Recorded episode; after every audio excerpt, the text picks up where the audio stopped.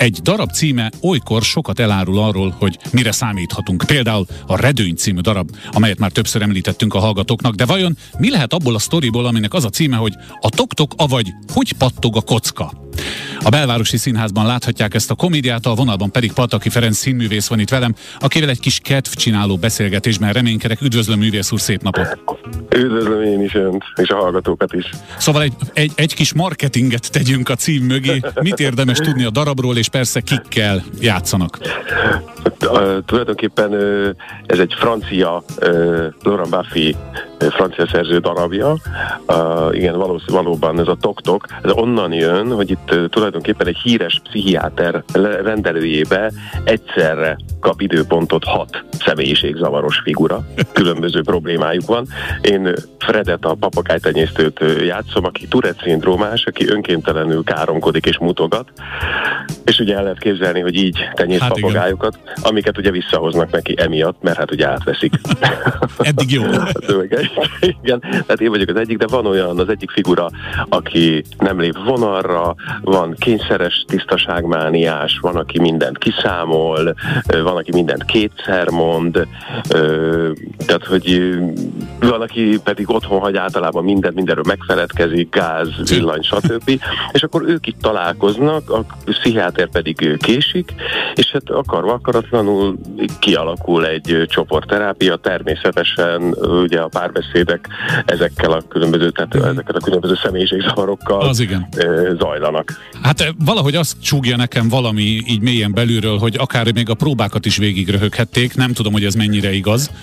Igen, tehát nagyon, nagyon, nagyon, nagyon jó hangulatú próbáink voltak, ugye Pacolai Béla rendezi, és most lesz majd szombaton a, a bemutató. Járó Zsuzsa, Ulman Móni, Srúf Milán, László Lili, Rohonyi Barni, Cseh Judit a partnereim még, úgyhogy egy nagyon remek csapat, tényleg, tényleg nagyon, nagyon, nagyon jó hangulatban és kreatívan teltek a próbák eddig.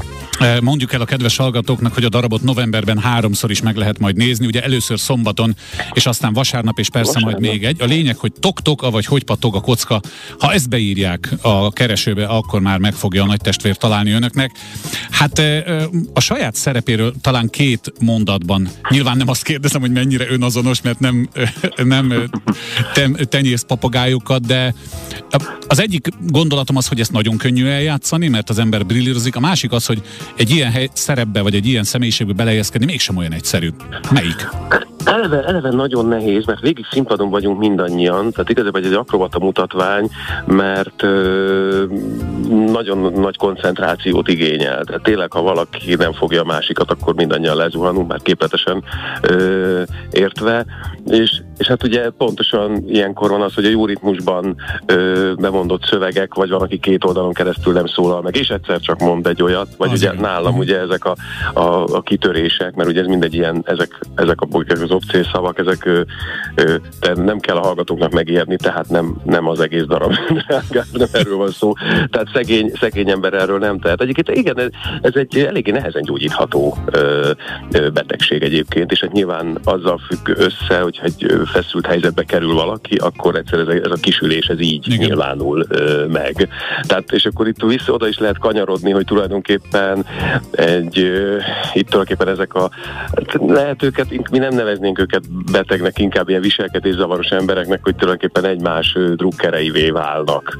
És hogy egy picit azért ez így az elfogadásról is szól azért így mélységében, mind a mellett, hogy, mm. hogy szórakoztatóak a, a, a szituációk. Ez persze, és akkor ilyenkor az ember elképzeli, hogy mi van akkor, ha mondjuk én egy váróteremben vagyok, vagy netán a postán állok sorba, és már ideges vagyok, azért nem kerül sorba, és Tourette szindrómám van, akkor mondjuk mi történik? Mi történik? Ez, igen. ez például megfordult a fejemben már többször például. Hát mi most ezen nem gondolkodunk el. A beszélgetés végén még elmondom a kedves hallgatóknak, hogy nem véletlenül hoztam szóba a Redőny című darabot a legelején, mert abban is játszik még hozzá legközelebb 17-én a hat színben. Arról most nem tudunk beszélni, én már sokszor ajánlottam a kedves hallgatóknak itt a, a program ajánló rovatban, de a lényeg az, hogy van dolga bőven. Amiről most beszéltünk, az a belvárosi színházban szombaton a Toktok, avagy Hogy pattog a kocka című komédia. Pataki Ferenc színművész volt a vendégünk a telefononalban. Köszönöm szépen, művész úr. Én is Viszont köszönöm, hallásra. és várunk mindenkit szeretettel önt is. Köszönöm szépen.